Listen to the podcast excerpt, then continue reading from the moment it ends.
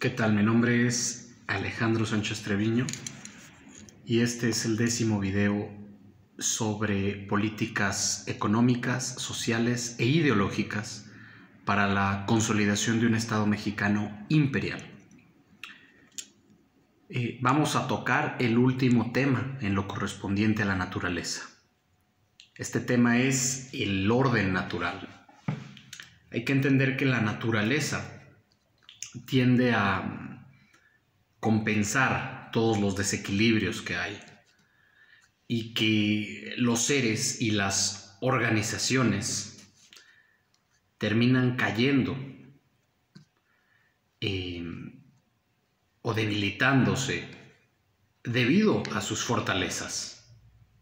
Este es un principio natural que hay que entender muy claramente.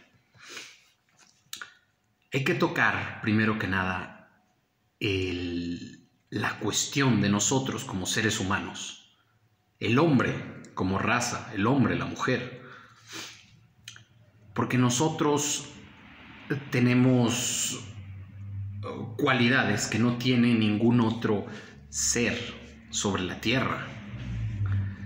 El ser humano es un receptáculo de la divinidad nosotros tenemos la capacidad para pensar. Por un lado tenemos el raciocinio, el análisis, el pensamiento lógico, la capacidad de organizar, de crear secuencias de pensamiento. Y por el otro lado, tenemos eh, una gran creatividad, imaginación, eh, la capacidad de proyectar ideas o imágenes eh, nuevas en nuestra mente. Pero hay una tercera facultad en el ser humano y esta es la más importante de todas, que es que el ser humano es un receptáculo de la divinidad y como tal debe de tener esa sensación o esa conciencia de divinidad. La conciencia de divinidad no puede explicarse racionalmente. Eh, es una sensación de que estamos conectados con algo superior. Y esta eh, conciencia de divinidad es parte de ser humanos.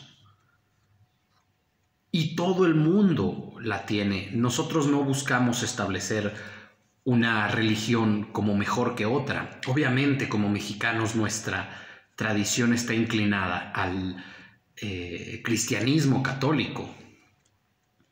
Sin embargo, es muy importante entender esta, esta cuestión de la conciencia de divinidad y de nuestras capacidades como seres humanos, porque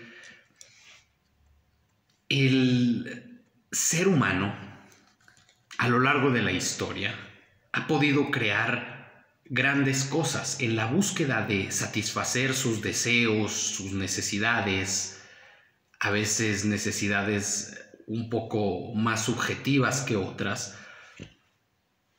Hemos creado una gran cantidad de cosas, eh, rascacielos, trenes, aviones, computadoras, cohetes, coches y toda esta gigantesca maquinaria para producir todos estos bienes que hoy en día eh, los damos por sentado, pero que sin embargo han llevado todos y cada uno un, proceso de, de, refinamiento, han estado antes en las ideas, en los sueños, en la mente de ciertos hombres de ciertas mujeres y al final lo hemos traído y normalizado en nuestra sociedad.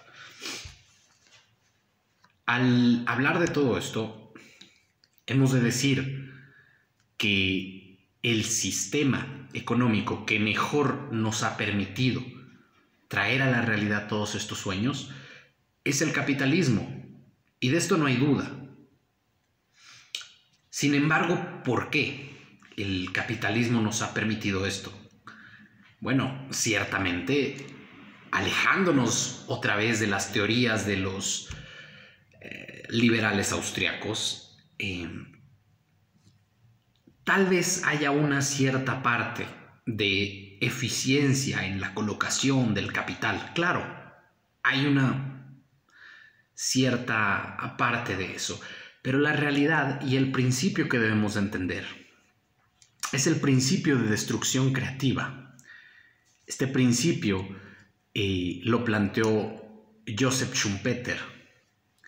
Y casualmente Joseph Schumpeter fue el primero en proponer, bueno, en su forma moderna, porque antes ya había habido uh, varios eh, escritores, varios analistas económicos, varios teóricos, varios eh, científicos sociales, pero fue el primero en proponer que el capitalismo podía estar integrado como parte de una maquinaria al servicio de la gente, del pueblo.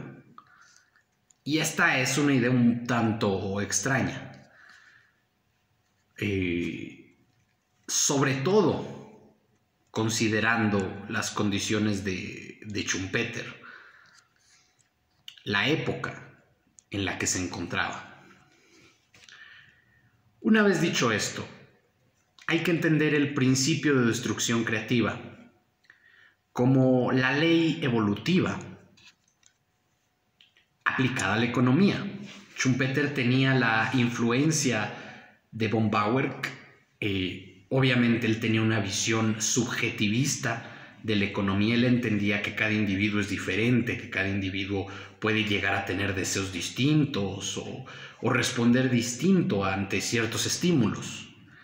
Y eso ah, fue decisivo para entender cómo es que se da o en qué condiciones se da este proceso de destrucción creativa. Obviamente, eh, el capitalismo, precisamente la característica que tiene, es que permite el florecimiento de esta destrucción creativa.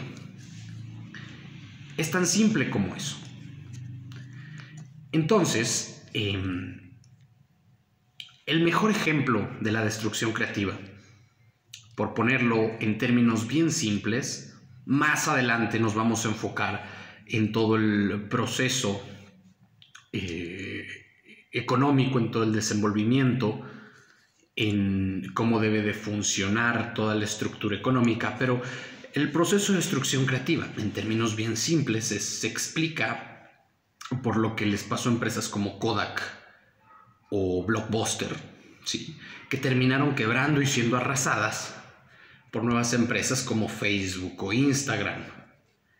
Gracias a que estas nuevas empresas cubrían las mismas necesidades de la gente, de los consumidores, y lo hacía de una forma más cómoda, más agradable, más eficiente, con menos costes eh, físicos, emocionales, obviamente menos costes económicos, y esa es la constante que vamos a ver, que siempre en el surgimiento de cosas nuevas se destruye lo que nos sirve.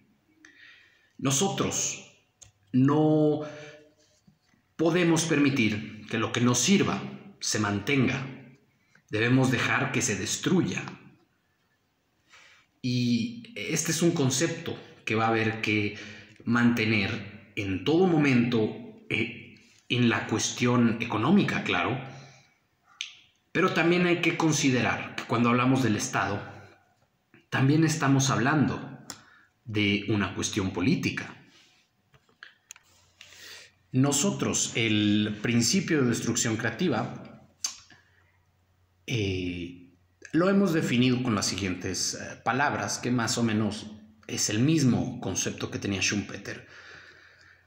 El principio, en nuestras palabras, debemos de resumirlo como el surgimiento de nuevas, mejores y más eficientes estructuras en los procesos de producción, distribución y cooperación que por su propia naturaleza lleven a su destrucción las innecesarias estructuras del pasado como resultado de un cambio en la preferencia de los consumidores, sobre los productos o la preferencia de los productores en los procesos de producción o sobre los bienes de capital. Y este debe de ser el corazón de una ideología completamente pragmática para el renacimiento imperial de nuestra nación mexicana.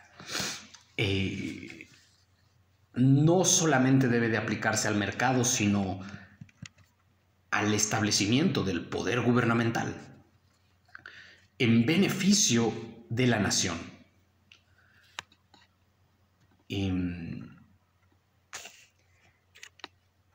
debemos de encargarnos de la total y absoluta destrucción de todas las estructuras y jerarquías rancias del pasado que no vienen a llenar las necesidades de nuestro pueblo para sustituirlas por unas completamente nuevas que nos puedan traer esperanza y que cumplan nuestros anhelos eh, como sociedad, como nación, como pueblo.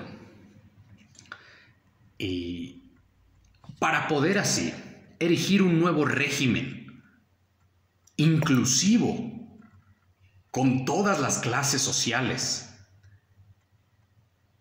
hacia adentro en beneficio del mestizo mexicano e imperial hacia afuera. Es tan simple como eso.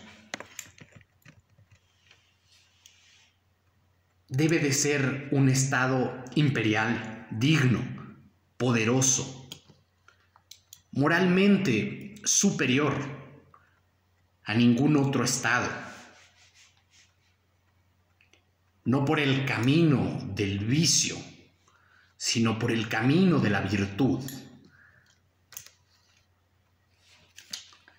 Eh, con todo lo mencionado, em, hemos de decir que cualquier cambio estructural debe de estar basado en la armonía, estoy leyendo ahorita, con las leyes que rigen el comportamiento humano, la moral y la naturaleza misma en toda su extensión. Y esto es lo que nos puede traer el renacimiento imperial de nuestra nación. Porque si permitimos que las estructuras rancias tengan un 1% de influencia, no podemos erigir una patria digna para nuestro pueblo. Y se debe de tomar esta filosofía como una filosofía para el Estado, como una filosofía para el sector empresarial como una filosofía para los distintos rubros de la sociedad, como una filosofía para las ideas que flotan en la gran nube de pensamientos de nuestra nación, que llegan y conforman nuestro pensamiento colectivo, para crear un ideal colectivo único, libre, de toda la basura y la putrefacción. Pues bueno, eso.